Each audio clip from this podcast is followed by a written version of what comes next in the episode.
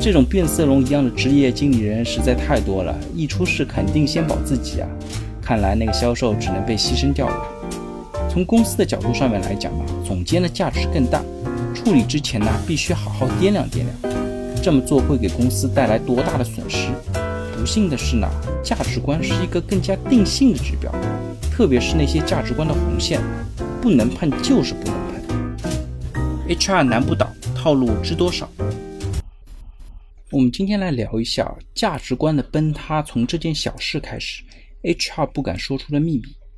最近呢，和一位许久没有联系的朋友有了这样的一段对话。他告诉我，我们公司的文化真的太糟糕了。我问他到底怎么回事，他说看人下菜，柿子挑软的捏。我说到底发生什么了？他说呢，一个总监带着销售去出差，在当地呢请客户唱 KTV。按道理呢，公司的合规政策是不允许请客户唱 KTV 的。那回来之后呢，销售向公司报销，被查出来有问题，要开除这位销售。但是呢，公司不准备处理这位总监，因为总监说呢是销售提出来去的 KTV，自己呢只是跟着去陪陪客户，完全不知道这个费用呢是公司要报销的。我说是不是觉得这个销售特别冤呐？对方说可不是嘛。那个销售知道被开除的时候都哭了。他去年刚买的房子，每个月还得靠这边工资还贷呢。最近疫情也一直不好好找工作，你让人家这几个月怎么办呢？那个总监也真的是绝啊，跟没事人一样。之前都兄弟长兄弟短的，合规部门指出销售问题之后，那个总监呢立即和销售划清了界限，还说坚决拥护公司的合规政策。我说，这种变色龙一样的职业经理人实在太多了，一出事肯定先保自己啊！看来那个销售只能被牺牲掉了。他说：“对呀，没办法，也怪这个销售呢自己不小心，还跟了这么一个老板。因为常年呢奋斗在员工关系的第一线，公司内外呢总有各种各样的伙伴来咨询自己一些这方面的问题。”那每次呢，让自己感触最深的地方呢，很少是有人只抱怨公司处罚太严的。大伙的想法呢，也都很清楚，公司呢是可以把标准定得高，只要高压线清楚，谁碰谁死，大家呢也没有什么好多说的。真正让人气愤和忍无可忍的，都是公司选择性的执法，光捏软柿子。就像上面对话里的，普通销售呢受到了处罚，而总监呢置身事外。你说总监一起去的 KTV，他不知道这个费用走的是公司报销，这个概率有多大呀？百分之一都不到吧？如果你是完全合规的，你为什么不在第一时间制止这个行为呢？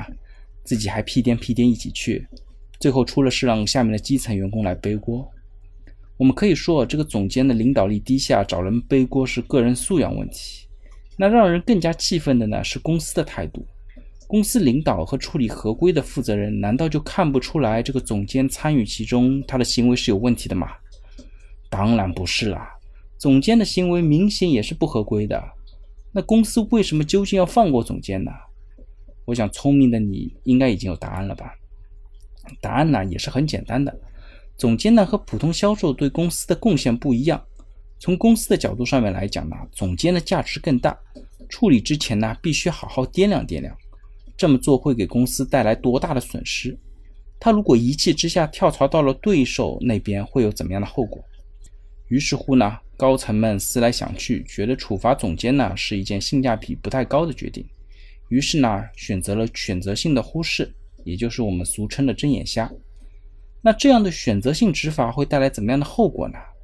那公司墙上挂着的诚信正直，难道不会瑟瑟发抖吗？CEO 在年会上高喊的团队合作，还有人会信吗？就像某家互联网巨头那样，同事利用漏洞抢了月饼就要被开除，总裁对他的客户兼情人进行利益输送就吃个警告。那这样的区别对待，怎么样让人相信公司的高层是真正践行那些口口声声的价值观呢？那我们再说一说，为什么这么多人看不惯公司吃软怕硬呢？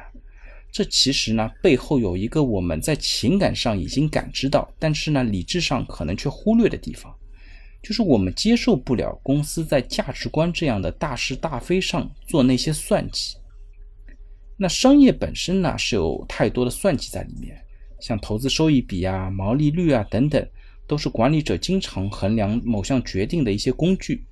在许多管理者眼中呢，任何事情都是可以转化成定量的指标。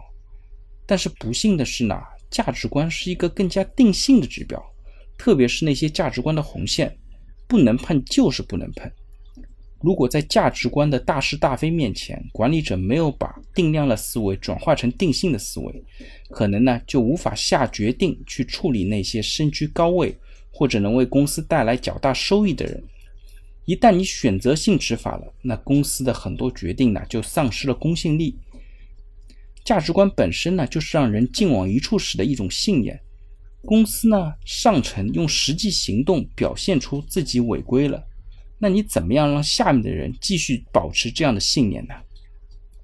其实呢，公司的价值观红线就和国家的法律一样，需要严肃的决定来执行。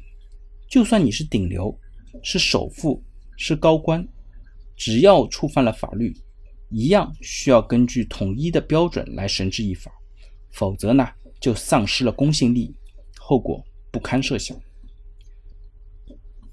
我们要相信哦，员工的眼睛呢，时刻都是盯着公司的决定的，私底下呢也会跟着议论。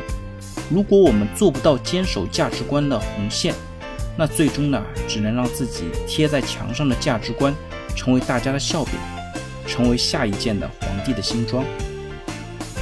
好了，大家如果对我今天的话题有任何的问题或者建议呢，非常欢迎在我的音频下方留言。也非常欢迎将我的音频转发给任何有需要的伙伴，也许真的可以帮助到他。那我们下一期再见。